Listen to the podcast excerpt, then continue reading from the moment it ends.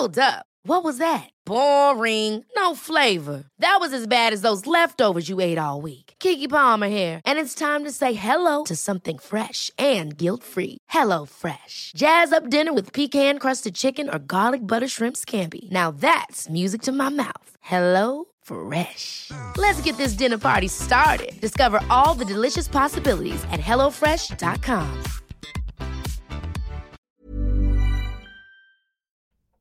Uh, we have a mystery guest this week, Ooh. We do. sitting here bound and gagged in the corner. Getting kinky here on the Rational Security Podcast. Well, we don't have Susan, so I thought, but we It's a rendition. We can't identify the mystery guest, Yeah. and we can't talk about him or her in a way that gives sufficient context clues so that people could figure out who's joining us today. But we assure you it's a really good mystery guest. Yeah, and we're going to leave it mysterious, but we'll we'll make repeated references to the person over the course of the show. Maybe we can describe our mystery guest's facial expressions in reaction to the podcast. He's looking looking disgusted right now. He or she is looking disgusted right and now. And drinking scotch though. The mystery guest brought us a very nice bottle bottle of Talisker. That's nice. Yeah. Let's not let's not test mystery guest's patience because we want to keep the scotch.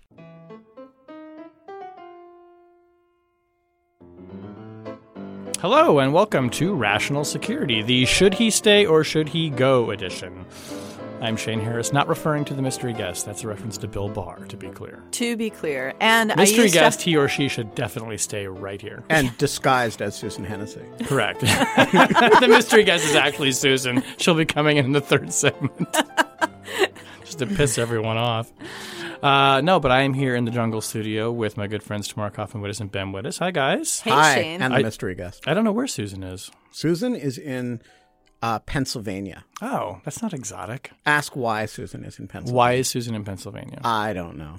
Oh, It's a swing state, though. It is. it It's a good place to visit. Tammy, you always have the most exotic locales where you are. when you Yeah, be I was in Cleveland last week. Oh, That's but you're like in exotic for you. Jordan, or you're like in Riyadh or Cleveland. Yeah.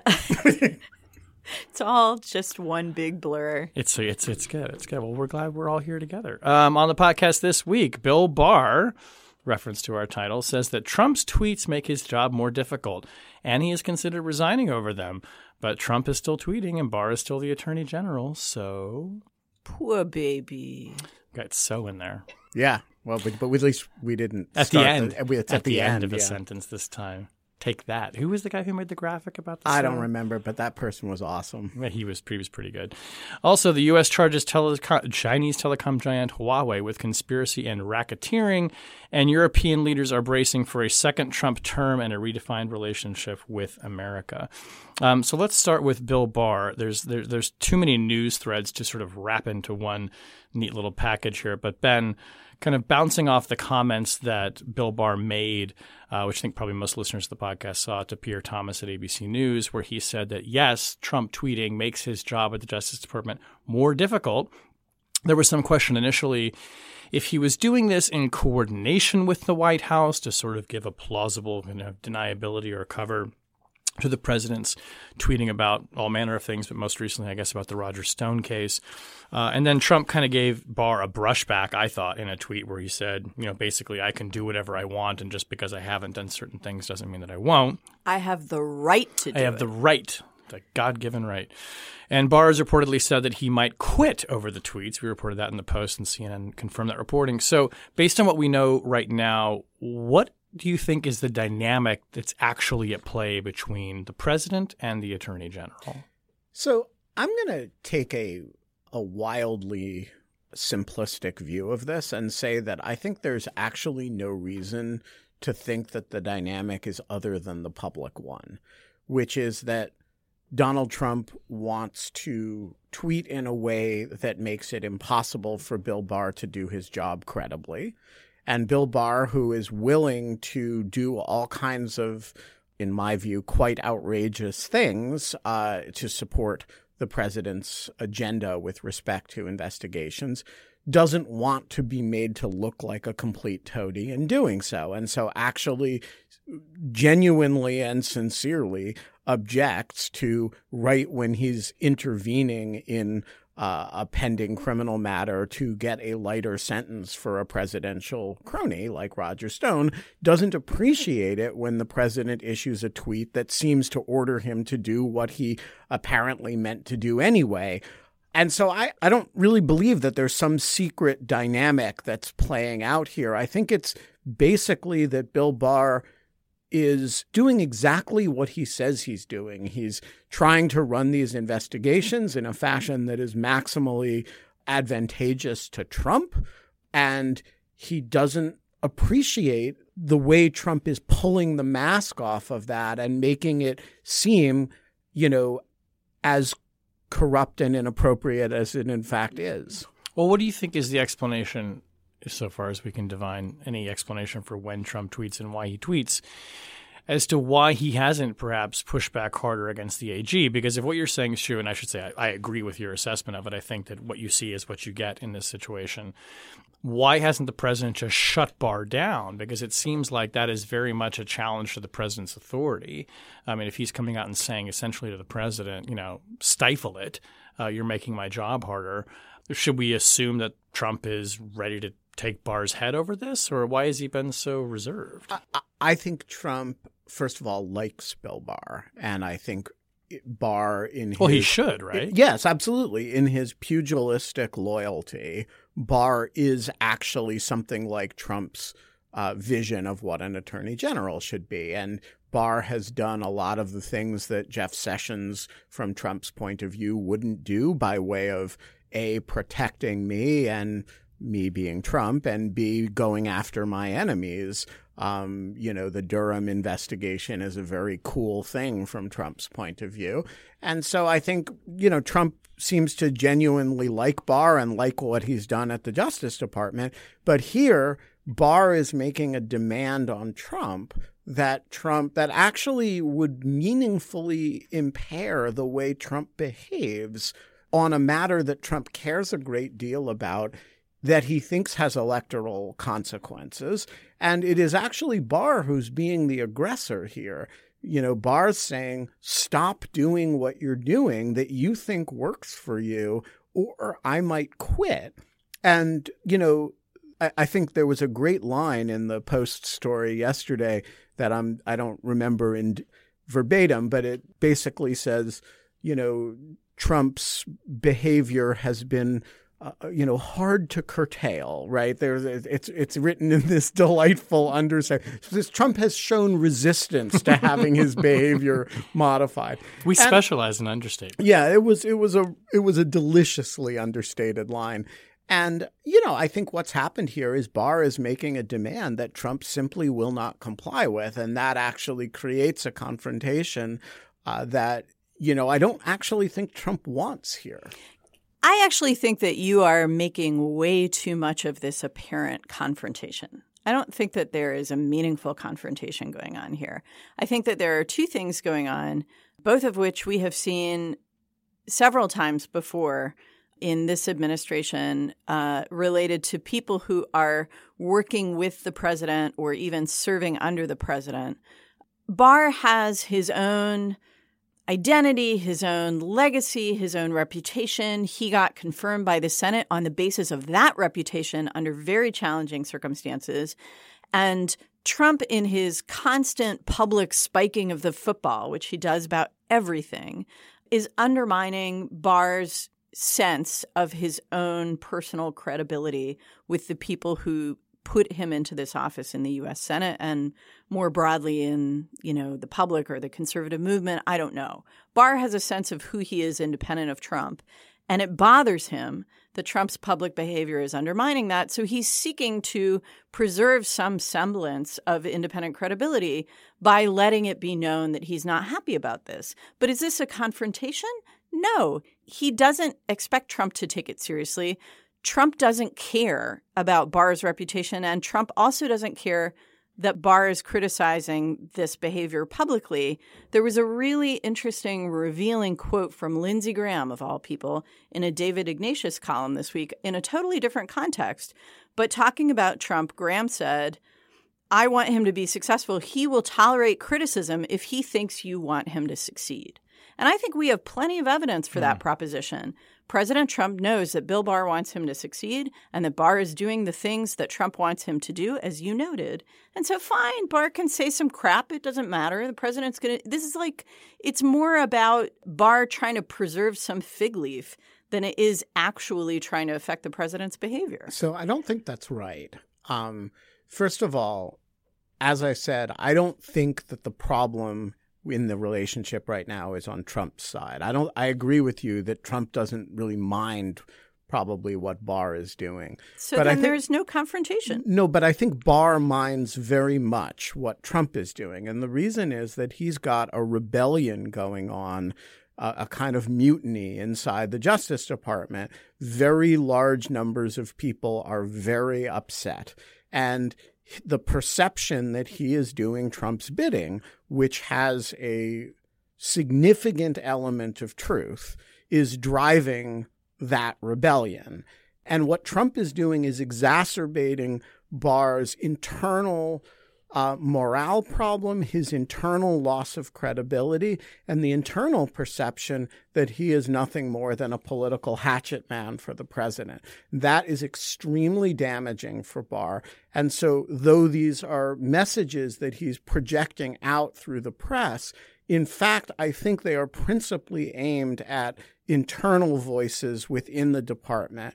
And it is not an accident that the the thing that came out through the Post story immediately followed 2,000 former Justice Department officials signing that letter calling on Barr to resign. So I think from you may be correctly describing Trump's side of this relationship. I think you are, but I don't think you're giving adequate uh, attention to Barr's side of the relationship, which is at this point very fraught. So let me ask then, just listening to both of you talk and say what you're going to say, but respond to this idea too, that we've talked a lot on the podcast about whether Bill Barr cares about his sort of broader reputation because so many of his colleagues are repulsed by what he's done, have been so highly critical of the way that he's behaved. And, you know, I think where we've come down is basically, you know, Bill Barr, you know, doesn't give to you know what's, and he's he's doing what Bill Barr does. But to your point, Ben, it seems like what he does care a lot about is effectively managing the department while he is the attorney general, and that he feels that he can't do that if he's facing some kind of internal opposition to the way that he behaves, which, if that's true, suggests that he crossed some kind of line here that was too much even for, you know, his usual critics, and that he realized he'd gotten too close to the fire on on on this one, and that he had to do something that might look like salvaging his reputation, but is actually much more tactical of sort of like taking control of the ship again that he felt like was getting away from him. Well, so uh, that's an interesting point, and you two may be right that he's more concerned with managing the department or with politics inside the department than he is with his broader reputation. But I guess only insofar as it lets him do what he needs to do in the moment. Yeah. Okay, but if that's what's going on, then his saying, Hey, Mr. President, would you quit publicly speaking about the ways in which I am acting at your behest inside the Justice Department, I don't really see how that helps him address that internal problem. If the inter- internal problem is that he is allowing political variables to shape his decision making and his role as Attorney General and enforcing that on a Justice Department that culturally and organizationally and normatively is not supposed to be operating that way, I don't see how the fig leaf of Trump not tweeting about it really helps. Here's how but what Barr did last week in the Stone case was the second time he did it. The first time he did it was the Mike Flynn case, and it did not provoke an uprising in the Justice Department. Last week, he did it in the Stone case, and it did provoke an uprising in the Justice Department. What is the difference? The difference is the president tweeted right before he did it boy, you should back off this crazy brief. And it is the perception combined with the you know the withdrawal of the four prosecutors in question the perception that he was responding directly to presidential political pressure which may or may not be in a literal sense right that was immensely different from the previous time he had done effectively the exact same thing and so it really meaningfully affects how many degrees of freedom he has in conducting what, like, let's remember the baseline is is corrupt and inappropriate activity on his part or if not corrupt then certainly uh, you know inappropriate activity on his part he has a management problem the more the president talks about it in immediate proximity to what he's doing. And that's actually what he said on ABC. He said, the president is making it impossible for me to do my job. I think he meant it. Okay, so two questions, I guess. One is to what extent might he be concerned not only about managing inside his building, but about judges and what they see? I mean, that perception problem ultimately is a problem for judges who have to decide how to treat these filings from the Justice Department. So, how much of an issue is that? Number one. And number two, you know, in the context of managing the department, how significant is it that he's now brought in this person to go back through everything the DC office did on the Flynn case and others? Look, on your first question, it's you know funny you should ask because just yesterday with uh, Charlotte Butash, I wrote this piece analyzing what defense lawyers could do with the with the brief that Barr had filed in the Stone case? And the answer is quite a lot. They articulated some pretty broad principles that any defendant is now entitled to say the Justice Department took this position in a different case. And I would be very surprised if you do not see defense lawyers around the country start filing what we will come to call stone briefs, which basic, basically, you know, ba- yeah. which basically say, hey, applying the logic that the Justice Department urged on the court in Stone, my client should get a.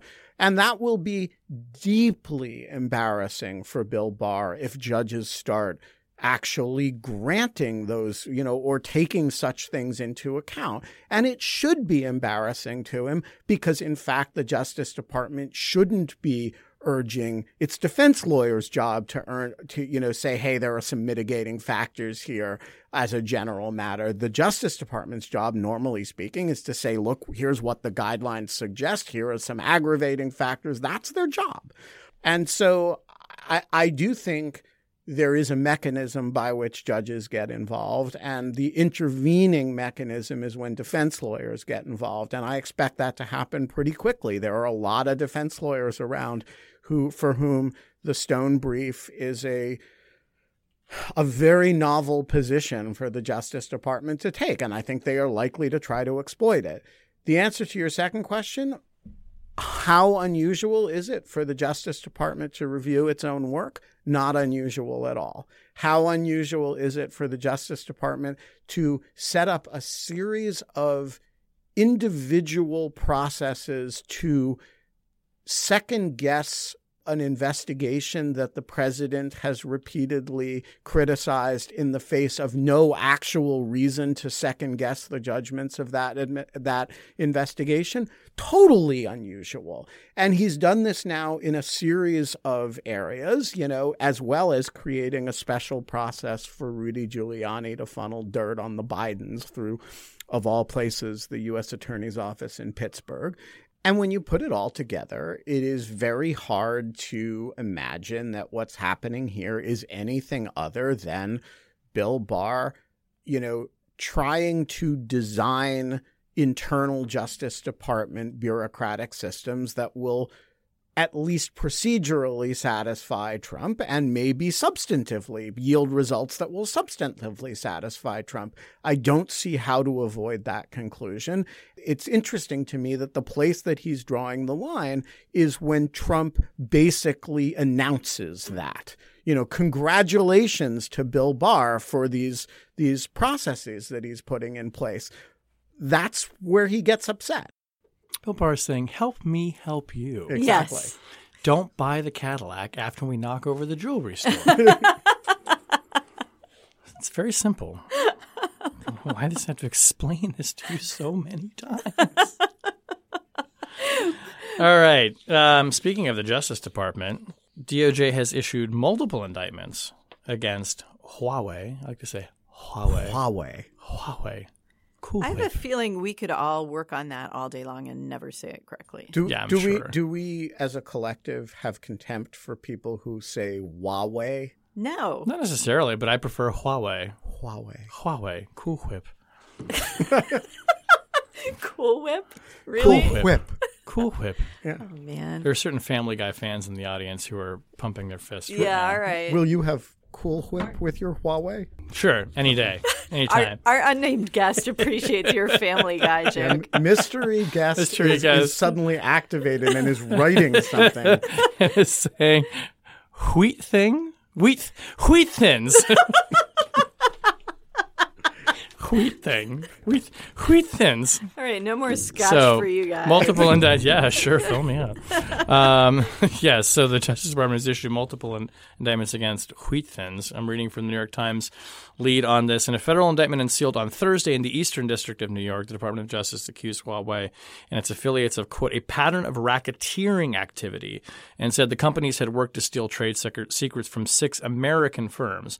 The stolen information included source code as well as the manuals for wireless technology, which is obviously of key importance here, being that Huawei is the Chinese telecom giant building the sort of modern wireless uh, digital networks. Uh, around the globe uh, and has been obviously the main source of friction between the U.S. and allies over whether they will use that equipment.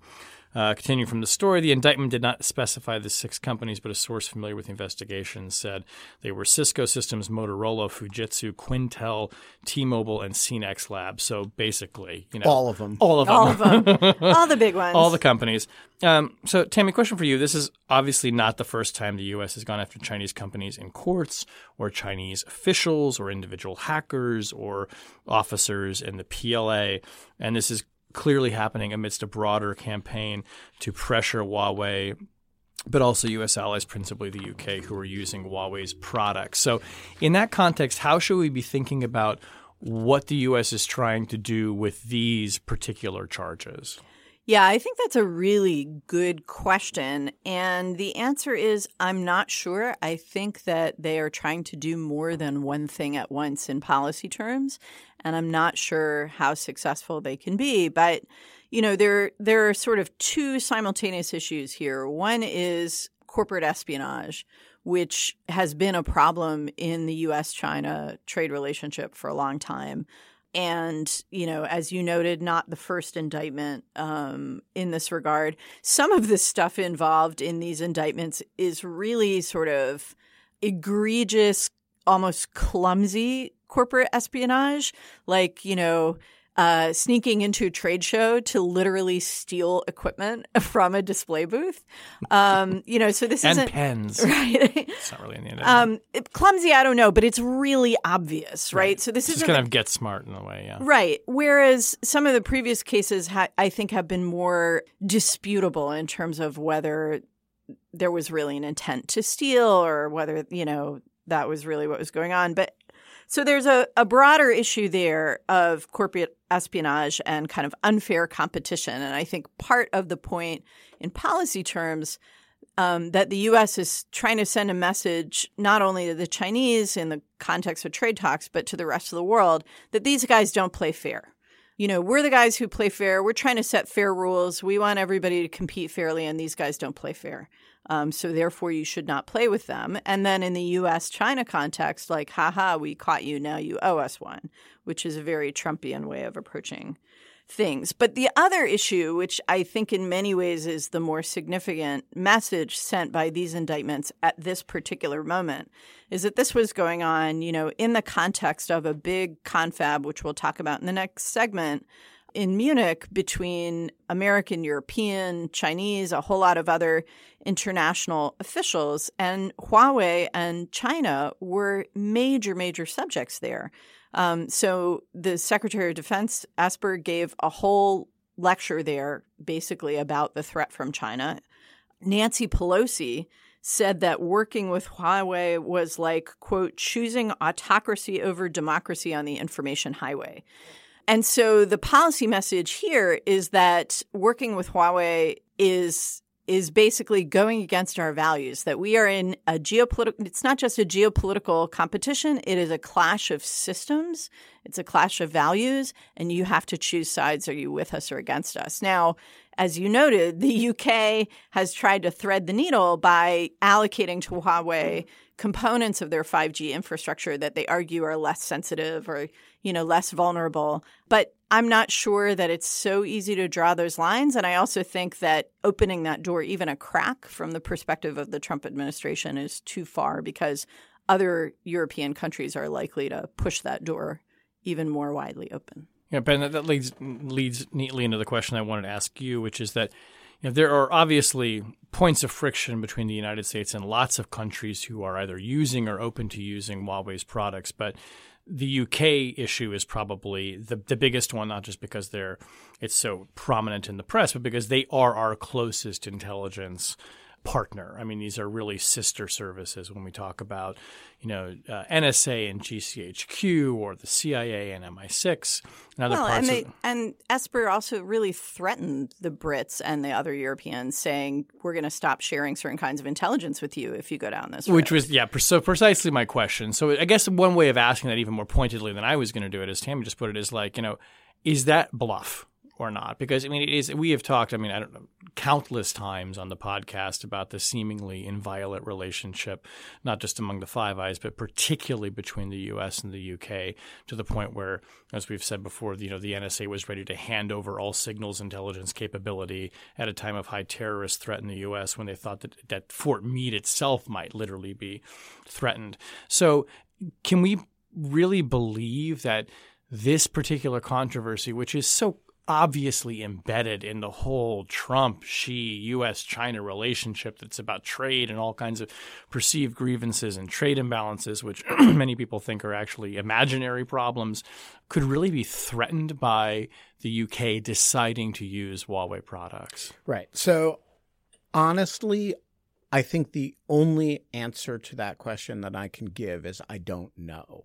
And I think this is one of the great mysteries, and it's exactly the right question to inform thinking about that question, because I don't know what the answer to it is. Let me say the following. First of all, a fun little tidbit. The whole time Trump has been in office, people have been asking, what about RICO? What about RICO? You know, and here is an actual pattern of racketeering activities indictment. So, like, just you know for all you people who've been looking for like when when when are we finally going to get into racketeering activity? Yeah like this is the indictment. Read it.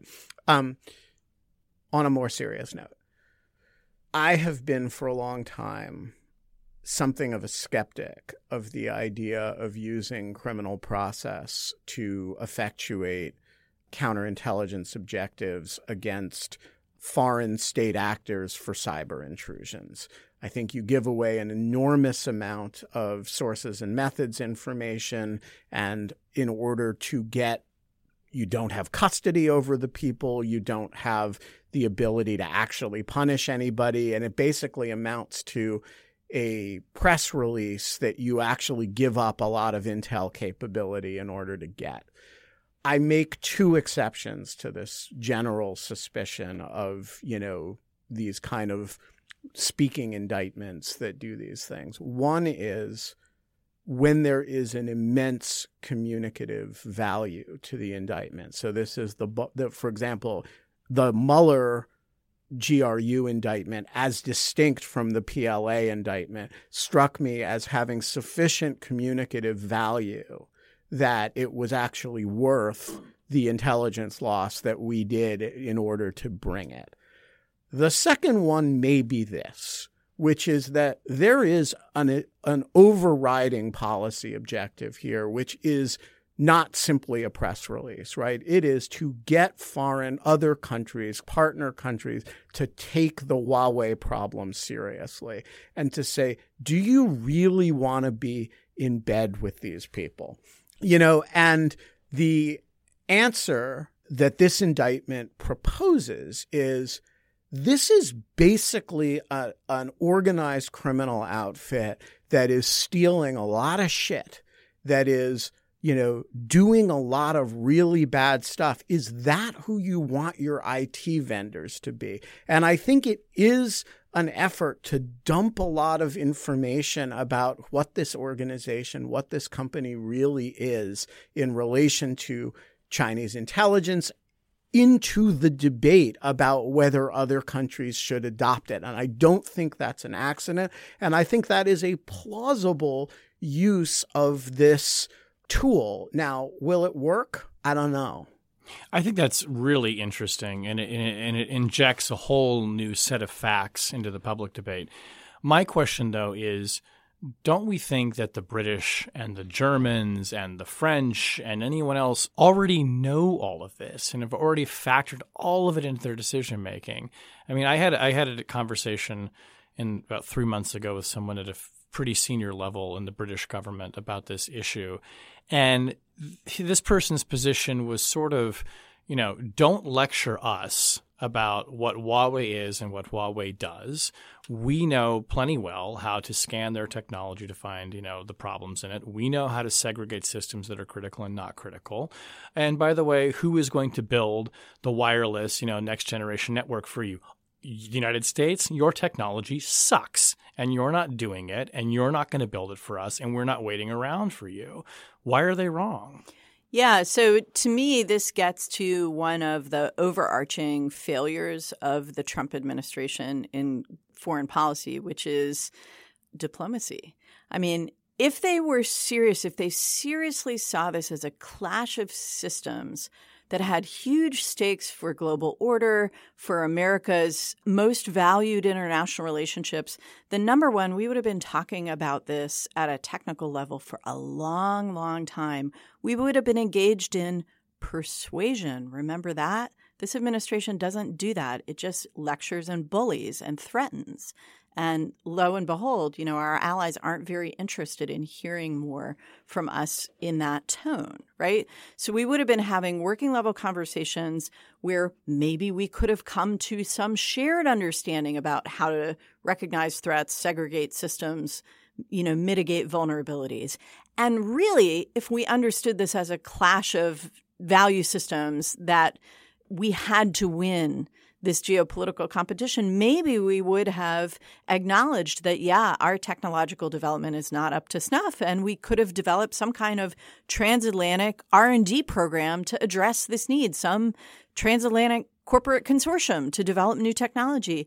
You know, this administration has been in office for three years looking at this problem and not actually doing anything about it. Look, I think the simple answer to your question is it is not unreasonable because we have not created an alternative. And, you know, if there were some Motorola, Cisco consortium with Ericsson and, you know, to produce 5G infrastructure at reasonably competitive prices that was performing at that level and had the, you know, this would be a different conversation. But, you know, one of the things that the Chinese have managed to do is they've managed to make Huawei a series of very attractive products for a lot of for a lot of countries, a lot of systems, a lot of localities, a lot of a lot of entities and and you know the fact that we have not put up anything substantial against that is you know that's our fault. So that's a nice segue into the next segment. We're just we're rolling. so good at this. Yes, exactly. So the Munich Security Conference happened this past week, and the big takeaway, not unlike the Huawei conversation, was WTF America. Um, more At or least less. we were there. Sure, mystery guest. The I'll mystery have- guest is pouring more scotch He's- now. he's, he's- pouring a lot of scotch. He's liberal with the hooch, y'all, or she. Um, I think we we can we can acknowledge that the mystery guest is male. Oh, okay, that's fine. and apparently a licensed bartender. With a very generous pour. sure, I have nowhere to be. Uh, our listeners are like, man, this episode is devolving quickly. It's lit in more ways than one. Um, so, Tammy, the Munich Security Conference happened this past week, which is sort of, you know, it's kind of it's it's a it's a it's a almost for listeners of the podcast who know this, but like it's like an Aspen Security Forum on steroids, but in Germany. It's it's it's, It's but- like it's- Geek Prom. yeah, it's like ministerial, but Except- not. It's Geek Prom, but you know, business dress only, and the late night sessions So are substantive conversation. Oh, sure. It's and not like with an Mike Aspen where it's, just it's like drunk off their everybody ass. gets together and has substantive conversations, and then Mike Pompeo tells them to go fuck themselves. No, That's- no. Wow. This this year he told us we're winning. Yeah. The West is winning. Don't worry, Shane. It's totally cool. He gave. I mean, it's basically we all, everybody sat around and did their thing, and then Mike Pompeo tore off his shirt and pounded his chest in front of everybody. I I do think I mean it was interesting because this is the second in a row.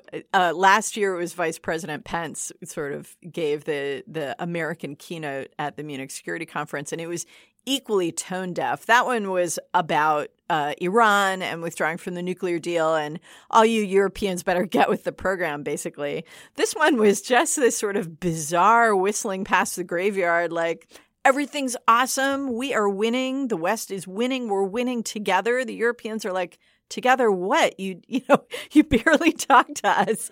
So I think that the Trump administration's engagement with institutions like the Munich Security Conference is actually quite I think deliberately designed to be at odds. The more interesting transatlantic dynamic at Munich is about the members of Congress who come. John McCain used to bring a big bipartisan Famously, delegation yeah. every year, and they would basically do sort of congressional bilateral meetings with a whole lot of um, ministers and heads of state at Munich. The Munich conference this year, though, I think was really uh, the overarching theme was a kind of loss of confidence or a sense of, of vacuum or, I don't know, waiting for Godot because they're all waiting to see if President Trump gets reelected and they have to deal with that for another four years. But the, the theme that the Munich Security Conference organizers developed for this conference is itself telling it's westlessness. Westlessness. Westlessness, which they defined as a widespread feeling of uneasiness and restlessness in the face of increasing uncertainty about the enduring purpose of the West. Okay, so I have a question, Tammy. Yeah, That was like Elmer Fudd. If there had not been House, Are you of- westless? I haven't swept. if if there had not been uh, what's what's that show with the swords and stuff? Game of Uh, Thrones. Game of Thrones. Oh my and there were no Westeros. Would, Would they, have, come, up, up, with, West- westlessness? That's an excellent question because it's clearly It's a not. No, it's a, it's a wordplay that they clearly took some relish in putting forward at the conference. Well, let's talk about that though, because I mean, this was one of the big. I mean, Amanda Sloat read a, a great kind of roundup of these ideas for Brookings, and there was a lot of reporting on this. I mean, the Times quoted one French analyst as essentially saying, "Look."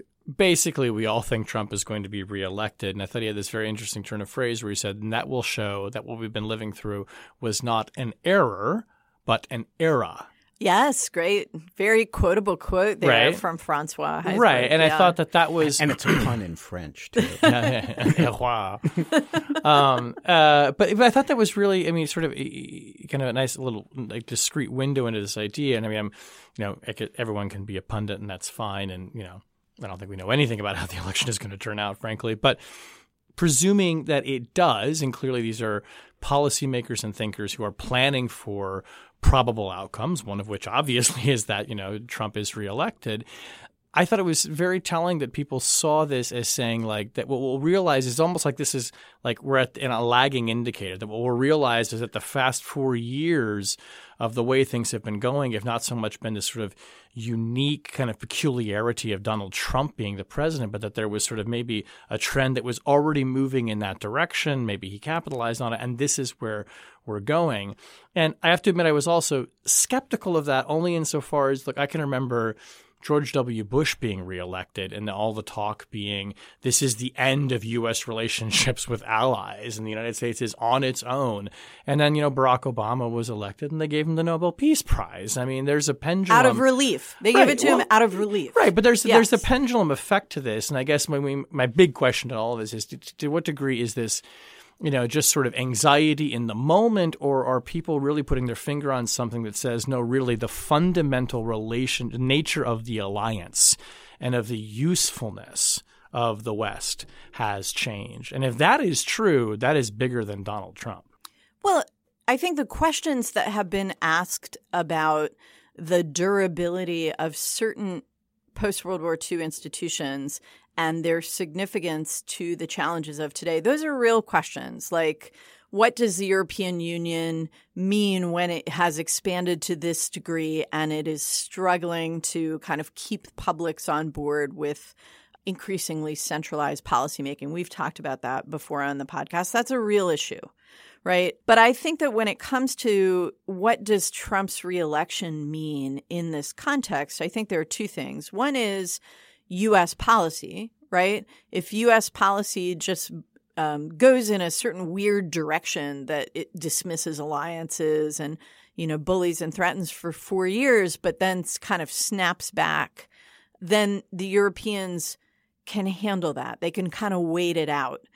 And so trends that already exist, like the Europeans struggle to develop their own stronger voice and presence on major geopolitical issues like the war in Libya, for example, or you know Macron's idea of having an independent European defense capability. I mean, those things are there. They would probably be there anyway, but they're not necessarily going to take great leaps forward if Trump ends up being an aberration.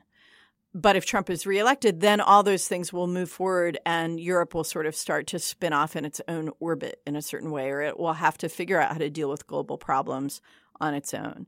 But the second issue that I think comes through from Amanda's great um, review and some of the other uh, news out of Munich is the implications that Europeans seem to have to see in a Trump reelection for their faith in America and their faith in democracy. So even when Europeans have had questions about their own ability to overcome, you know, ugly nationalism or um, racism or, you know, other things like that, they have seen the United States as, as kind of the ultimate manifestation of the values that we all share. And even though we screw up too, right, we always seem to figure it out in the end. And so there's this faith in America that I think is at stake too. Because if American voters elected Trump once because they were fed up or fooled or they didn't really know what they were getting, that's one thing. But if knowing everything they know now, they elect him again, that says something about the American public. It says something about the health of American democracy. And that I think is potentially much more devastating for the transatlantic relationship. So I think the point is even deeper than that. And it goes to the question of who the Democrats put up against Trump. So if you assume for a minute that either Bernie Sanders will be the nominee or that the that he will be a seriously viable contender for the nominee, you're actually talking about a general election that involves competing strains of anti interventionism and isolationism. And that's really the first time we've ever had that.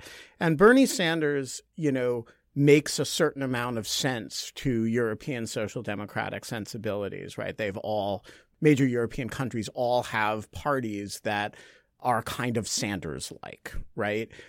On the other hand, for Americans to put forward a candidate like Bernie Sanders is actually a very profound statement vis a vis Europe, because the fundamental American European deal is we will spend the money that you get to spend on your social safety network on the defense of Europe and other allies. We don't have the kind of social safety net that European countries do, in part because our defense architecture is so robust and large. And part of that is our commitment to allies. And so when somebody like Bernie Sanders steps up and says, you know, I'm going to create European like social democratic architecture in the United States, a sophisticated European defense person does understand that that is not really consistent with the degree of commitment that the United States has to expansive defense commitments overseas. And Bernie Sanders is pretty upfront about that, right? He he we, we're not going to do any forever wars. We're not going to overcommit ourselves, right? So, you know, he's pretty clear about that. And so if you imagine a 2020 general election that's be- between Trump's go fuck yourself position, right? Which is, I hate Europe. I hate our allies. They're all cheating us. And Bernie Sanders, I love our allies, but I'm going to spend money domestically on, you know, universal health care and all kinds of other things. From a European perspective, there really is a, a, a factor here that's the United States basically saying, we don't want to play this role anymore. And, and that's a, you know, a pretty, you have a pretty broad swath of the political spectrum incorporating both political parties suddenly flirting with or re- actually representing that as their public position to one degree or another. I, I don't know. I think that's overblown a bit. Well, I it's think intentionally so. I'm I'm Okay, I but really I think that the language of burden sharing, which is language that Trump has adopted and pushed to a ridiculous extreme, but the language of burden sharing was there long before Trump got elected. It will be there after Trump leaves office, even if he's there for a second term, because that is part of a dynamic in which you know, we went through a half century period where the United States was a catalyst, an accelerant, a subsidizer of European growth and strengthening. And that culminated in European strength and capability. And then, okay, we had 2008, which hit Europe a lot harder than it hit us, although it hit us hard as well. Now we're all recovered from that. And burden sharing is on the agenda. It was going to be on the agenda. I don't think the Europeans are worried about burden sharing. I think the Europeans are worried about capriciousness on the part of the United States. I think they're worried about a United States that does not share their definition of some key global problems like climate change, like competition in the Arctic. You know, I, I think those are the kinds of issues where if a Sanders, you know, said something radical, they would be worried. But he's not. What he's saying is, you know, I want an alliance of democracies and we have to work together. Look, let me ask you a quick question just to, to isolate the point. Do you agree with me that an American political constellation in which the Democratic Party is represented by Bernie Sanders and the Republican Party is represented by Donald Trump presents a profoundly different face to Europe than an America in which the Republican Party is represented by George W. Bush and the Democratic Party is represented by John Kerry or Barack Obama? I think that the fact that there's no political appetite in the United States for that kind of liberal internationalism has been evident to Europeans for a long time. And I think, by the way, there's not a lot of public appetite in Europe for it either. And so that's a problem that we have to solve together, no matter who the president is. All right, we got to solve the problem of object lessons now. I have an object go- lesson. Go right ahead. Well, thank you. So I wasn't here last week, and I know you guys had tons of fun without me. But I, my object is from Oscar night. We didn't get to talk about the Oscars. Well, Uh, right. So you didn't talk about it when I wasn't here, and gosh darn it, we have to talk about the Oscars. Did you see this dress? Wait, let me see this. Did you see this dress? They're both wearing dress. Oh, as a child. No, oh, I love the that. dress. Yeah, this is. Oh, wait, I know which movie she did. Arr, I'm So the movie is called For Sama. yes, yes, yes, yes. It's a documentary about life amidst the war in Syria. yeah. and it was up for an Oscar. It did not win. But the filmmaker, Waad Al Kateab, wore this absolutely stunning dress covered with embroidered Arabic calligraphy. And the calligraphy on the dress is actually a quote from a poem that says, We dared to dream and we will not regret dignity. And we always talk about like who did you wear to the Oscars, right? And the symbology of what people choose to wear to the Oscars. And to me, this was just a, a beautiful manifestation of bringing the Syrian people's hopes, even in the midst of war, with her to the Oscars and putting it in front of the world. So I wanted to share that. It's also a killer dress. It is a killer dress It's really, really beautiful. Great by a. Syrian designer from Aleppo. That's awesome. Uh, ben, do you want to go? Should I go next? Go ahead. I'll do mine next. Um, so I am recommending a book to listeners uh, by a friend of mine and a BBC correspondent who covers the security services on both sides of the Atlantic. And this is actually kind of one of his maybe even unique uh, niches, Gordon Corera, Uh, who has a new book out called Russians Among Us Sleeper Cells, Ghost Stories, and the Hunt for Putin's Spies. I think I have not read this yet. I am looking forward to it, full disclosure. But looking through it and some of the chapters and some of the newsier bits, there's a lot of really historical, int- interesting information here, particularly that will be interesting to listeners about the uh, the so-called illegals, which were, of course, the inspiration for the series The Americans. Gordon kind of goes deeper into those stories and talks about the longer history as well about Russian spies in the United States I think it's going to be really good and interesting for readers, uh, for, for readers, yeah, for readers and for listeners of the podcast. Uh, Gordon actually he puts on his bio something that I, I was sitting here just like thinking to myself, is this actually true? And I think it actually is. He is the only journalist who have interviewed serving heads, serving heads of both the CIA and MI6.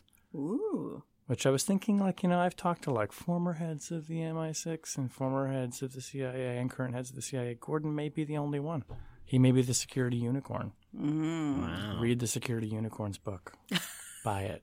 Is he gonna like that you called him the security unicorn? if he's I think- listening, I he'll love it. Are you kidding? Who wouldn't love that? Come on. uh, and I said the MI6, but obviously MI6. Yeah. Ben, what's your object lesson? So I bought a CNC carving and laser engraving machine, which reflects a long-term interest in woodworking and building things. And I am going to make a very special piece of carved and laser engraved rational security swag, which is going to involve In your Bon Appetit test kitchen. uh, yes, exactly. And the the um and the the the special piece of rational security swag is going to be cut into a piece of fine hardwood. And it is- Fine. yes, and it is going to be word. laser engraved with the. It is going to be carved with the rational security logo that Shane's husband Joe That's right. and it is going to also include a laser engraved image of the four rational security uh, hosts on the Brookings stage doing a live rational security podcast taping, which you can find on our Facebook page. So it is going to include Is that the both. one where I'm eating a microphone? yes, Yes. it is. Um, and we are going to put that into a, all, those things into a piece of wood, and it is going to be given one week from now to the person who uh, gives the largest contribution to Lawfare through our electronic contribution device. So, if you want this unique object, which was, by the way, the first time an object lesson on rational security is available for essentially purchase, although it hasn't been created yet, give a donation to Lawfare. And uh, we will announce next week who our winner is. And by then, the object lesson in question will exist. I feel like since you're using in part my image and my husband's artwork, I like I should at least get one free one for the house. Okay. Sans donation. Okay. Yeah, yeah. You'll you, you can have it. In fact, maybe I'll make four of them.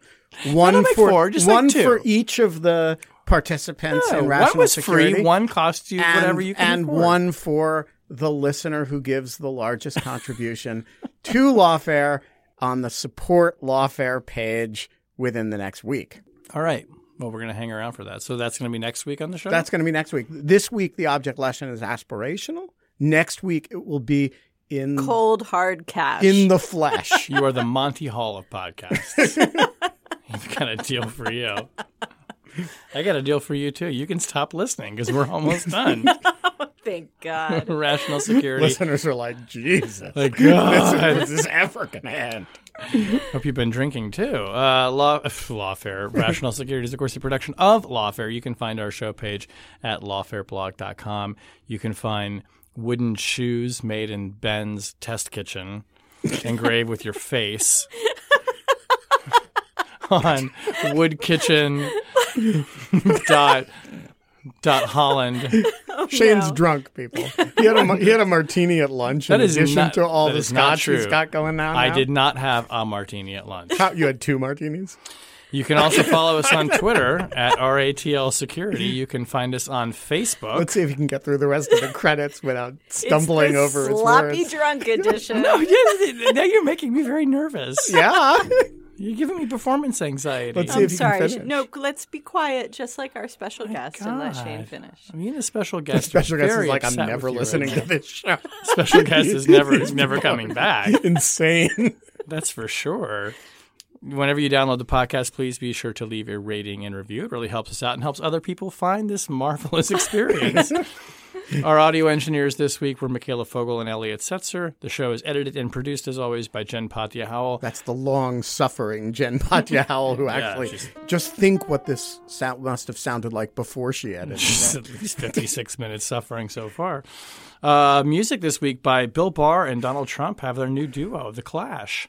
Ooh, nice. Nice little call out to the title of the show. Yes, a little loop back. That's right. Little loop back. Sophia Yan specializes in those as well.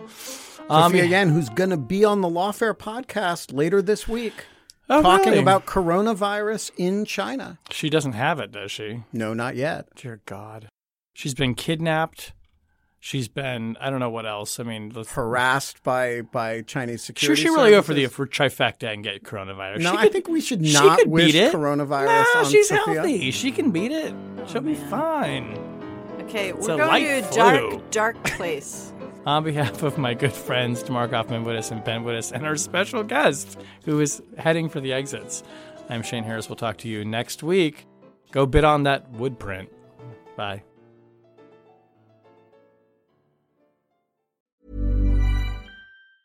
Planning for your next trip? Elevate your travel style with Quince. Quince has all the jet setting essentials you'll want for your next getaway, like European linen, premium luggage options, buttery soft Italian leather bags, and so much more. And is all priced at 50 to 80% less than similar brands. Plus, Quince only works with factories that use safe and ethical manufacturing practices. Pack your bags with high-quality essentials you'll be wearing for vacations to come with Quince. Go to quince.com slash pack for free shipping and 365-day returns.